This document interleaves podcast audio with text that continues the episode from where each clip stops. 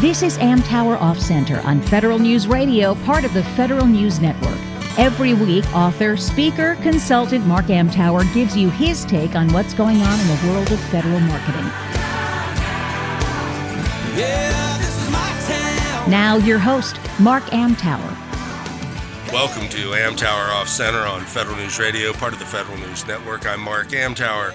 Welcome to my 13th year at Federal News Radio with my first guest of the 13th year, Kevin DeSanto. Kevin, thanks for coming, man. Mark, thanks for having me. I ho- having me. I hope it's a, a lucky 13. Yeah, well, there you go. We'll see what happens. Um, you know, but they they they still let me come in. So, so we're here, man. That's great. and uh, and special music today. This is a uh, if you're a Montgomery Gentry fan, you'll like it. But this is a Troy Memorial show. Um, so, Mr. DeSanto, Kipps DeSanto, kippsdesanto.com. Uh, tell tell people uh, who you are, what you do. I'm assuming most of the people out there know you. Mark, we are. Uh, my, my firm is an investment bank that focuses on M and A transactions and uh, advising companies through these uh, uh, life altering, strategy altering um, deals.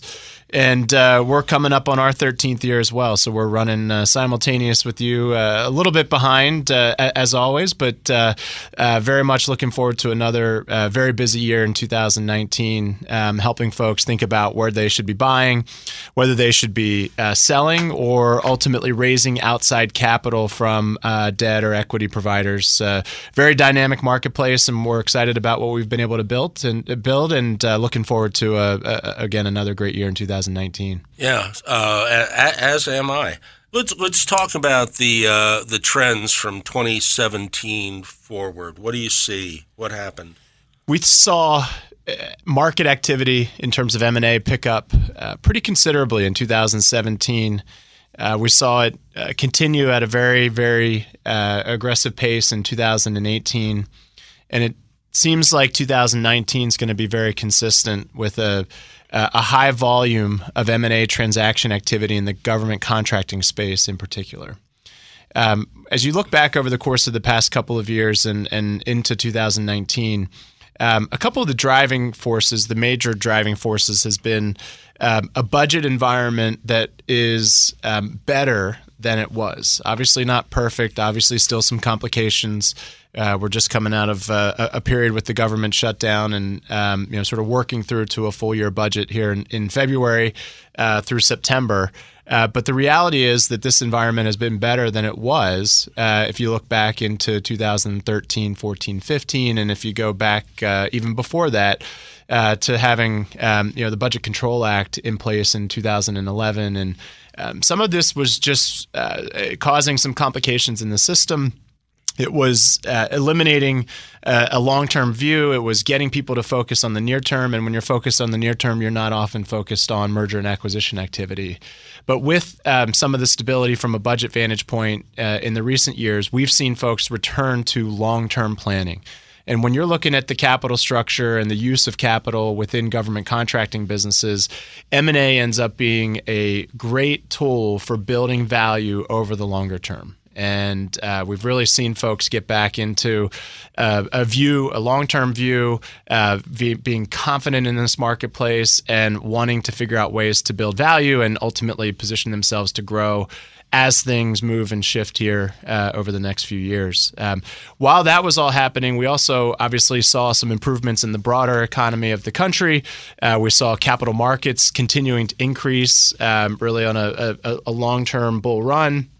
And then we um, saw the credit markets uh, in a favorable light as well, with interest rates as low as they've been and capital as plentiful as it's been. And so it was really sort of the perfect storm for both strategic buyers and for private equity investors to to come into the government contracting space and uh, really have a, a, major impact on the deal activity these past few years. So, um, a lot of different factors uh, contributing, but a high degree of volume, a high level of volume uh, in terms of buyer and investor interest. And I would say at the same time, probably one of the more notable things that we saw in in this market was that after some of those ups and downs of, um, you know, let's use 2013 as an example. Um, folks were really interested in selling. Um, so we saw a lot of um, supply, a lot of companies that were interested in finding a partner, shareholders that have been in their businesses for 10, 15, 20 years um, that were tired, or uh, businesses that were somewhat stuck and just not able to get to that next level. Um, maybe they don't have the right contract vehicles or they didn't have the right um, tools to be able to, to continue to bid and win in a more competitive environment and then still others that uh, were uh, very uh, growing very very well that were in a strong position and think about companies within the defense and intel community uh, where a lot of that budget um, has been flowing here over the past couple of years so there was a very strong demand and an opportunity for those types of companies to come to market. Uh, so it's been a very active time. Uh, great for us as a M&A advisor and investment banker in the space, and uh, um, you know, really a great opportunity to build build value or, or extract value if you're an owner of a business. Yeah, I'm I'm going to be in your neighborhood uh,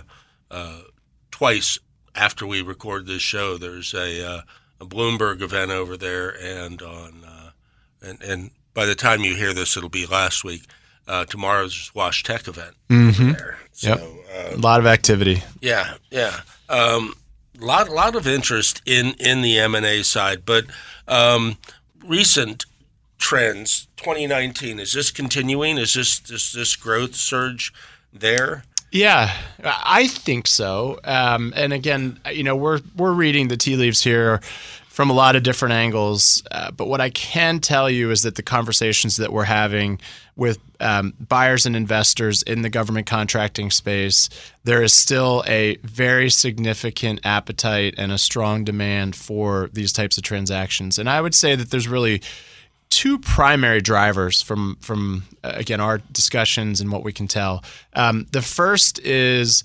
as technology has evolved there's a need for companies to modernize their capabilities. There's a need to be relevant in this day and age of technology solutions. And so we're seeing lots of companies, particularly in the middle market, look to reposition themselves by buying companies that are um, maybe a little bit more advanced or a little bit more innovative and have been able to create a beachhead or to um, create a strategic relationship with some of the more modern technology platforms. And, and just by way of example, think about AWS or uh, Microsoft or uh, Salesforce or SailPoint, right? So think about some of these uh, businesses that have been able to come in and really have an impact on the market. And um, smaller companies tend to be a little bit more nimble and maybe a little bit earlier in those cycles. And so um, there's a there's a demand to diversify and and to modernize capabilities to stay uh, or keep pace with the technology. Um, the other uh, path is customers. This is a market where you can't just sort of pick up and move to the left or right and and penetrate a new customer. You need to have uh, past performance. You need to have contract vehicles.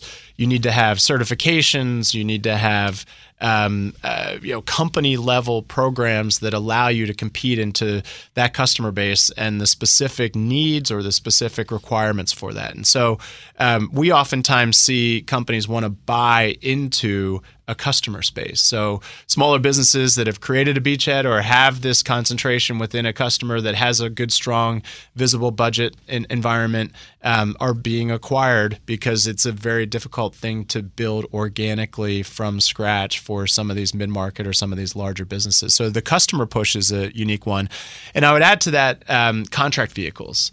And contract vehicles could cover both the capability side or the customer side. But the reality is that in this market today, with the way things have consolidated on the contract vehicle side, um, there is really a demand to be in a prime position on as many vehicles as possible to give yourself that hunting license to be able to go out and win new business, to be able to grow your business organically. Yeah, uh, right after SEWP 5 was finally awarded, uh, within a month, I had a call uh, asking if I could read the tea leaves on who was going to underperform and could we buy them? uh, we we get that all the time. You sort of have the, well, the you, are the one I refer to. The, the scenario where it's the haves and the have-nots after that award, and then uh, it does take time for um, the the competitive landscape to weed itself out and to figure out if there are opportunities to buy into the vehicle. Um, we've seen a lot of uh, situations where uh, companies have sold vehicles specifically, where they've gone in and um, just sold the vehicle as an asset. Um, maybe it has task orders associated with it. Maybe it doesn't. Um, but we've seen that happen a lot over the course of uh, the past few years, and I would expect that that trend continues here into the future. Um, the other thing that we've seen is companies buying smaller businesses that have a contract vehicle, even if they're not overly attracted to that small business and sort of the bulk of the work, but as a way to position themselves on a vehicle that might be key to a big recompete or key to building a pipeline or expanding a pipeline in a way that's going to allow you to grow organically. Um, and I always um, sort of work with our clients and and prospective clients and just our, our friends in the community to really think through what drives value in, in the government contracting space. And um, in one word, it's growth. And um, the ability to show organic growth in a business, the ability to grow at or above market rates, the ability to um, show that you can help somebody increase their business profile um, because you're good at winning, have the contract vehicles, have the capabilities and the past performance. That's really the the best way to summarize value in the government contracting space is growth. Okay, cool. We're going to take a break. You're listening to Amtower Off Center on Federal News Radio, part of the Federal News Network. I'll be back with Kevin right after this. Welcome back to Amtower Off Center on Federal News Radio, part of the Federal News Network. I'm here with Kevin DeSanto of Kipps DeSanto. Kipps, K I P P S, DeSanto, D E S A N T O dot com. Uh, and if you go to that site, there is a uh, news survey that you can download. Probably cost you your email address. But, um, but I don't even think we take the email address, so oh, you can just get un, it. un, ungated content. content. Uh, but it's really good. So uh, we're going to talk about that for a few minutes to whet your appetite. So, uh, Kevin, what what's the scope of this survey, please? Well, and uh, it is ungated, uh, and there's good reason for that. So um, we went uh, back early last year, early 2018 and uh, wanted to uh, figure out a way to pull the deal makers in the aerospace defense and government contracting space. And so, uh, back in the second quarter of 2018, we went through a process of um, getting feedback directly from uh, folks that are um, either CEOs, CXOs, uh, corporate development, or private equity partners. Um, and really tried to take the temperature of what they were thinking about in this aerospace defense and government contracting market, and and got uh, great feedback on the initial survey. Um, and then uh, we went through and updated it in the fourth quarter of 2018. And so this is our 2019 survey that's up on the the website now. And um, the goal was really to try to get something out after the midterm elections and advance of 2019 because we saw a lot changing in the marketplace. And um, if you look at the public company pricing in the government contracting space over the course of the fourth quarter of 2018, um, the stock prices were coming down. Uh, we were coming off the midterm elections, getting into the broader presidential cycle as we've uh, seen here uh, that's coming up in 2020. Um, and we were also um, in an environment where interest rates were starting to creep up, where the budget was obviously in a, a more complicated situation given the shutdown that we saw here um, over the course of January. So we really wanted to try to take te- uh, the temperature again and, and did it in sh- shorter order than I think we had expected because of a lot of those moving parts. And um, the results were actually uh, very favorable, very positive, um, and, and, from our vantage point, they were um, they were very uh, comforting to know that the industry, and I'll talk government contracting in this survey uh, specifically, given the audience here. Um, you know, the industry generally has a very positive view towards what's coming down the pike here over the next couple of years. Yeah, um, you got 222 responders for this too. So, and again, these are all folks that are decision makers that are are uh, in a position to to uh, help us understand what their thinking is. Um, at a macro level, um, three quarters of the folks that responded indicated that they thought that there would be at least moderate economic growth in 2019. So think about some of those factors I just referenced a minute ago. We were encouraged that folks are still continuing to think that way, especially coming off of um, uh, 2018, which was a good year, which was a strong year for uh, a lot of those factors. Um, over two thirds of the respondents thought that M&A activity would be the same as 2018 or higher.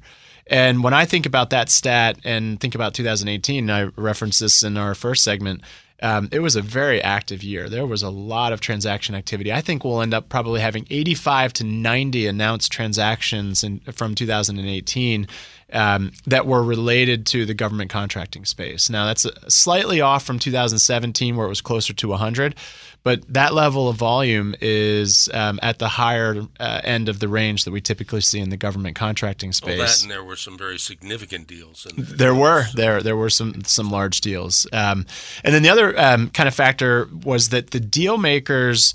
Um, 80 plus percent of those deal makers thought that they were going to do at least the same number of deals that they did in 18 or more in 19. And so, you know, when you start to think about some of those factors, that was really um, refreshing for us to see. And I think uh, is part of how we're looking at the marketplace with a positive eye in 2019, despite some things that are sort of up or down or sideways here.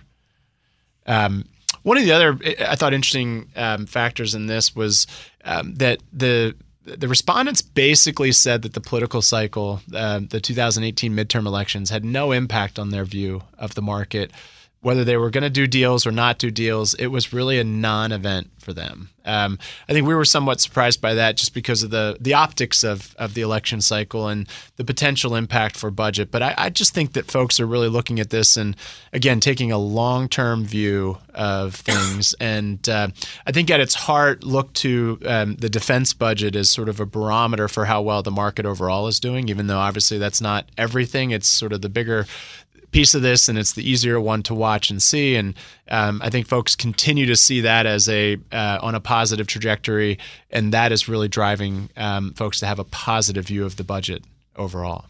Cool. Download it at kippsdesanto.com.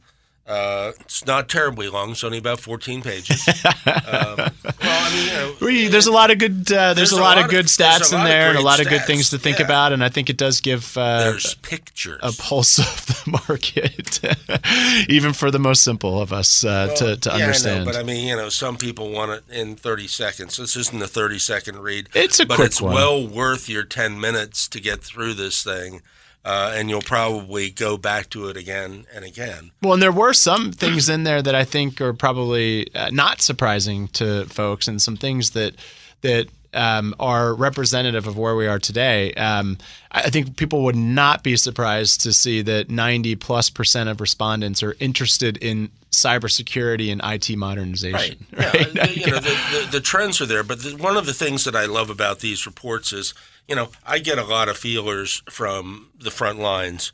And when things like this come out, they either verify what I'm seeing or tell me a different way to look at what I'm seeing. Yeah. And that's important to me because I have myopia a lot of the times. I look at all of these things from a marketing lens. And M&A, mergers and acquisitions, particularly in the government contracting space is is there is a lot of activity, but it's difficult to put your finger on the pulse of, of everything that's happening in a given time. And so, one of the questions that we always get is, um, you know, what's going to be the valuation environment in the sector? Are, are valuations going up? Are they stable? Are they going down?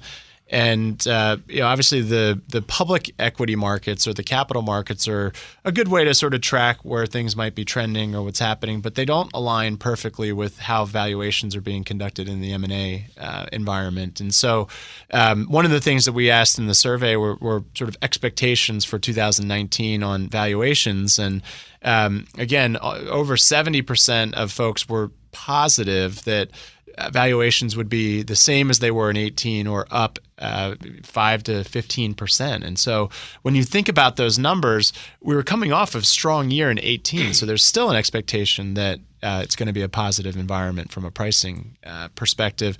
The flip side of that is that the private private equity groups have been a significant player in all of this. Um, their their view was a little bit more, I would say, uh, conservative or reserved for uh, valuations, and I would con- uh, attribute that to the credit markets and the increasing interest rates and um, you know some of the uh, maybe changes that are occurring in the amount of money they can borrow and the leverage that they can put on these businesses. Um, you know, it's a, a, financial engineering exercise for them, and so that does have an impact. Okay. We're going to take a break. You're listening to Amtower Off Center on Federal News Radio, part of the Federal News Network. I shall return with Kevin right after this. Welcome back to Amtower Off Center on Federal News Radio, part of the Federal News Network. I'm Mark Amtower here on my 13th year, starting year 13 at uh, Federal News Radio. Um, and believe me, the studios, we're, we're in the new studios. And uh, and it's very different from being in a not even walk-in closet size thing with a small table and a couple of mics, uh, which is where I started here. Uh, 13 years ago. You guys have come a long way, Mark. uh, well, they have. I, am I'm, I'm just along. Oh, you're just riding coattails. That's all right. There you go. yeah, and it works. So um, I've seen private equity come into this market uh, and and uh, either do great things or do stupid things. And I'm not going to mention names for stupid things because liability could occur, uh, especially with some of the language I use. But um, what, what's the role of private equity here, and uh, and and what, what are they predicating their? Uh, uh what are they looking for? The pro, the role of private equity in the government contracting space has evolved dramatically in the last ten years, and today. It is a very significant part of the transactions that occur in the government contracting sector. So, private equity, as we see it, is involved in um, upwards of 50% of the transactions that are occurring in this space. Um, that was not always the case. Um, that is not a um, a, trend that was or, a stat that was similar seven or eight years ago. This has been an increasing player in all of this. Um, private equity firms or private equity funds are generally pools of capital that are coming together uh, via institutional investors that are looking for opportunities to invest in businesses that are privately held and to own those businesses for call it a five year period. And the goal is to generate significant returns on your equity investment during that period of time. So, um, when you reference that you've seen some things done, I will guarantee you that every one of the moves that a private equity investor has made with these businesses has been with the best of intentions to build and grow and evolve these businesses so that they can generate the returns that are expected by their limited partners or by their investors. So when I think about what these folks have been able to do in this sector, there's one I think sort of key trend that they've identified, key way to think about this is um, when you build scale in a government contracting business, you increase the value of that business on a relative basis. So we think about things when it uh, comes to private equity investors or M&A transactions in general from a valuation vantage point um, in terms of multiples or EBITDA multiples. So, what's the value of the business to the earnings uh, compared to the earnings of the business? And the lower multiples you exist. Got, you should see his eyes when he talks about it. the lower multiples exist for lower businesses and they go up, they increase. There's an arbitrage when you increase the size of the business. So there is a significant opportunity to create value by putting these companies together and taking three or four five million dollar EBITDA businesses and putting them together and creating a twenty or twenty five million dollar EBITDA business. You increase the size of your buyer, you increase the value that somebody's willing to pay for it. The risk gets diluted, and so there's this great opportunity to create value by merging these companies together, and that's really the strategy that most of these private equity investors believe in in this sector buy one business, bolt on two, three, four, five of them along the way. Certainly, some of them don't work out, um, but it's not because people are trying to push it in that direction. It's not because they're trying to fail. This is expensive capital. It is a, um, uh, you know, it, it's it just sometimes things don't go the way we intend. But for the most part, private equity investors in this space have really had a great level of success. In in a lot of ways, they have become strategic investors. They've become strategic buyers. They've got experience that dates back over 10 years, in some cases 15 years, and thinking about the space and being investors in the space. And so uh, we've seen a lot of private equity funds get excited about it. We've seen a lot of activity in the space over the course of um, you know the past uh, five to ten years, and we think they're going to continue to play a major role. Um, in particular, the role that they play is around the larger businesses. So think about transactions that are north of $100 million. Um, many of those businesses have been um, either built by private equity or are finding private equity investors because of that opportunity at scale. Okay. Um, just to clarify, the deals I was talking about are older deals. so um, we're talking like not everyone works out. I understand. Well, I understand. Uh, I, I, I, was advising a couple of companies in the dot bomb era, and I was invited to leave some of those meetings because I would focus in on particular activities when they wanted to broaden the reach of what the company was supposed to be doing. Mm-hmm. And I didn't think it would work, and I was right.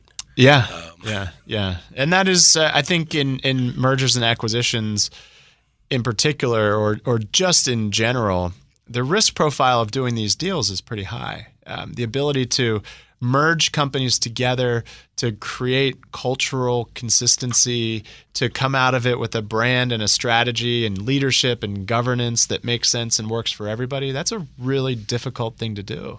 Um, it, it, it doesn't just come together cleanly. So, oftentimes, when these transactions occur, there is collateral damage or there's collateral news or there are there's fallout from it. Um, maybe employees are leaving or maybe leadership is transitioning. Um, but ultimately, if the organization can survive that initial upheaval, there's oftentimes great value to be gained in the future by combining past performance or having access to new vehicles or customers. And so, in the end, it's worth it but it's difficult. And these are very difficult transactions to get through what most people would think about is the integration phase, that first six to 12 months post transaction. Right. So, I mean, you, you mentioned the uh, uh, one of the reasons to buy was certain contracts. Uh, is one of the reasons to buy certain people? Absolutely. Yeah, absolutely. We've seen uh, transactions occur where the leadership team of the target, maybe it's a smaller business, it's in the $25 million revenue range being acquired by a three or $400 million business where um, the goal is to get that leadership team to come in and help them either transition into the executive leadership of the entire business or to put them in a position where they might be um, trying to build that beachhead or that um, concentration that we talked about earlier within a customer base or within a certain um, maybe a geographic segment, um, which right. is uh, you know yeah. one of the interesting parts of this. And so, absolutely, leadership is critical. Um, uh, and it could be the CEO or the the founding shareholder of the business that's critical, or it could be that next tier, the operators, the P and L leads, the business unit leads that are important. I personally believe that in building a government contractor, um, investing in talent at um, that sort of operational level and at the administrative level is is a game changer and something that really drives significant value for uh, a business owner. Um, all too often, we see folks that um, haven't been able to build that team. And you might be able to win some work, you might be able to win some contracts, but to get that growth at scale, to be able to really energize a business, you really need a strong culture and you really need great leadership. And so we're very firm believers in investing in um, in in the leadership of the business and, and putting a business in a position to have um, a culture that's differentiated and unique, whether it's recruiting or whether it's being acquired by another business. Well, replacing institutional knowledge and client relationships is not easy. It's not easy, um, no, and it's it's difficult to to win recruiting wars in the DC area. Think about the competitive dynamics and the number of businesses and the number of opportunities that folks have. So it is um, it's incumbent on businesses to really, really build those relationships. And um, another area that uh, probably gets underplayed is thinking about how to incentivize that leadership team to build value not just grow the sales or revenue or profit of the business. Um, ha- having folks that are incentivized to think about the enterprise value of the business or the the the value of the the ownership stake in the business. That's something that can really change and impact behavior in a way um, that can be positive for everybody, uh, every stakeholder in that company. Okay, so uh, you mentioned that fifty percent of the deals that uh, are occurring now are private equity driven. Uh, is, is, that percentage true with the deals that you guys do too? It is. Yeah. Yeah, it is. Uh, we completed 17 transactions in 2018, and 11 of those transactions had private equity involvement. Um, so our number was a little bit higher than the market, yeah. but um, consistent with where that trend line is. That is, uh, it's just a it's a major major component of it. Um, and even just within uh, walking distance of um, uh, of the studio here, there's three or four. Uh, funds that are all based here, that are all focused on aerospace defense and government contracting, and I think uh, over the course of the next five to ten years, we'll see a half dozen, ten more firms that really uh, hone in on this sector. Okay, so no consolidation among them. no, no, those are. The, I don't think that's going to occur. I think they'll stay independent. All right, we're going to take a break. You're listening to Amtower Off Center on Federal News Radio, part of the Federal News Network, and Kevin and I will wrap up right after this. Welcome back to Amtower Off Center on Federal News Radio, part of the Federal News Network. Welcome to my year 13, starting here at uh, at Federal News Radio. Man, time flies. well, I'm just honored to be here for the start well, of uh, year 13. Well, I'm, I'm, I'm always happy to have you. So we, we need to find other topics, you know, kids, cars, whatever. I, am all in. there all you in. go. Um, so uh, we were, we were talking earlier about the Aerospace Defense and Government Services 2019 M&A survey. You can download that at kippsdesanto.com. I suggest you do so. Uh, add it to your reading list and and uh, digest. But um, I, I want to talk about some of the uh, the bigger deals that have happened in the the recent past. Um, know, we, we have several, and and I think we're going to lead with GD. I think so. I think okay. that was a yeah. that was a, a market defining deal that was announced early in 2018 when General Dynamics acquired CSRA. Yeah, and I, I want to preface this because uh, CSRA about two months prior to that deal bought Praxis, and Praxis focuses on the IC, particularly one client on my side of the river, and I spoke at a meeting of uh, small and mid CEOs about three weeks prior to CSRA buying them. And this this is a meeting that's number one invite only. These people have known each other for years. Why they invited me to speak was, uh, you know, they'd never had an outside. They're wise beyond their years. Well, they, would never had an outside speaker before, so there must have been a lot of downtime that week but I was I was thrilled to be there. But these are gossip sessions. they swap leads. They talk about personnel moves inside the agency.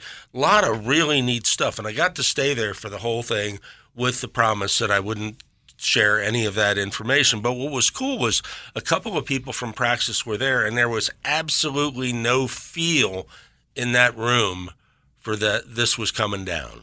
That's uh, good good M and A deal making on on their part. Um, you know, the goal is to obviously get these deals done before word spreads or um, you know the rumor start. mill starts to work. But interestingly enough, in this sector, the rumor mill is pretty active just because of how close we all are and um, the amount of information that uh, that exists and whether it's accurate or not uh, oftentimes isn't the the the test or the barometer for for whether it spreads. It's just much more about how interesting it is, and we're all very interested in each other from a competitive vantage point. Uh, there's a lot of teaming that gets done amongst competitors, and then obviously there's a, a lot of M and A activity in the space.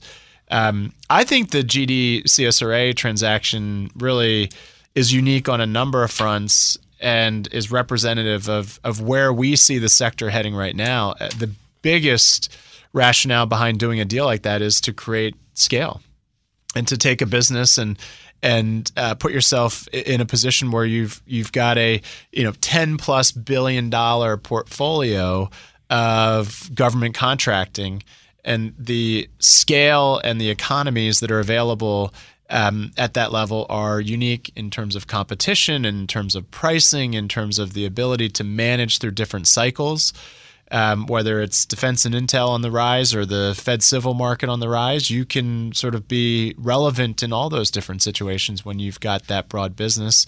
Um, it also is an extension and diversification of capability sets as well. So you're really relevant to almost every possible opportunity that you can get your hands on might not win it, might not be the best competitor there, but you at least open the door.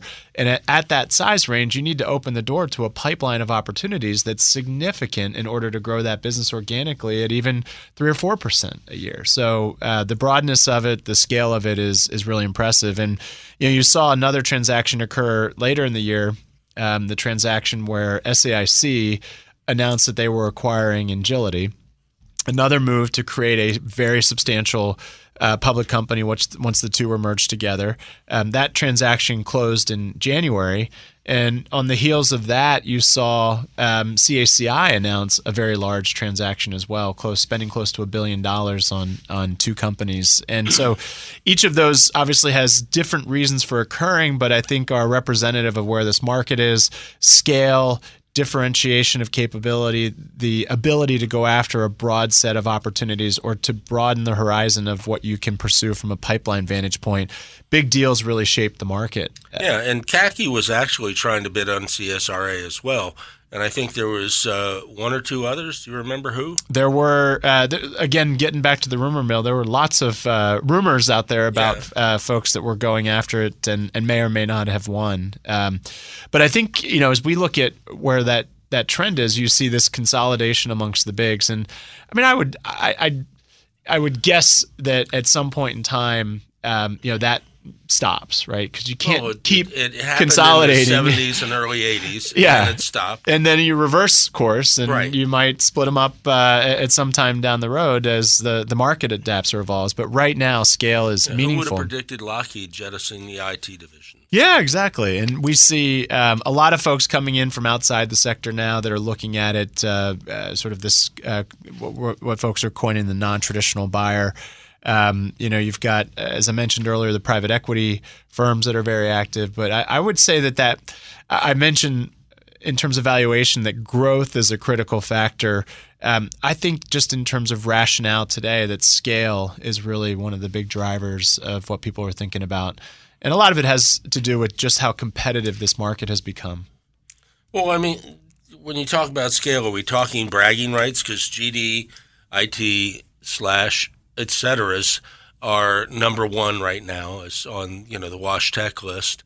Uh, are, are number one? Are they going to stay there? It, I mean that that wasn't the driving factor, was it? No, I don't. I personally don't believe that it has anything to do with a, a ranking or um, sort of a vanity of, of being a larger business in the space. I just think that the economies of scale are so significant and the ability to um, be relevant irrespective of the market backdrop has become very important. Um, you know, th- being able to predict where the budget is heading or how things are going to fall out two, three years down the road, I think that is a it's a challenging thing to do. It is not. Um, it, it, there's so many moving parts to it, and so much that could change uh, based on politics or or economic backdrop, and um, to be positioned to to deal with whatever it is that does occur is is really what the thought process is. And then I would just add to it that um, you know we come out of an environment where low price technically acceptable was something that became prolific in the market, and that changed the way a lot of people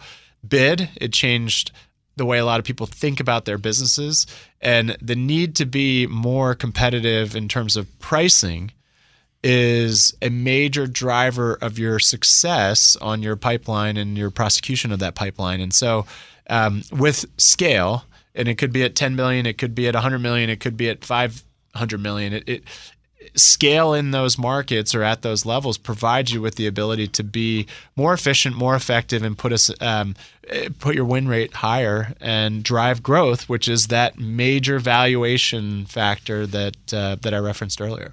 Cool. Uh, final thoughts, predictions, Anything? I yeah, I am not allowed to predict. Okay. Uh, oh, well, yeah, there, but there, there we that. do anticipate that um, you know the activity levels uh, remain strong and uh, are optimistic that uh, 2019 is another uh, great year for M&A activity in the government contracting space, and uh, optimistic that I'll be back here as the first guest in your 14th year and talking about 2020. There you go, like that. Um, all right, man. Uh, thanks for coming in. Again, you can find the uh, Aerospace Defense and Government Services M&A 2019 M&A survey at kippsdesanto.com. Uh, this is not my day job. I still advise companies on all aspects of marketing to the government, particularly in three areas now uh, social selling, i.e., LinkedIn, uh, content marketing, and building a subject matter expert platform. And that has to play somewhere that SME status uh, for smaller companies in particular. If you own intellectual property and are recognized for same, you are more attractive to buyers and to the buying audience. Agreed. Brand awareness, identity. And uh, with that, thank you for listening to Amtower Off Center.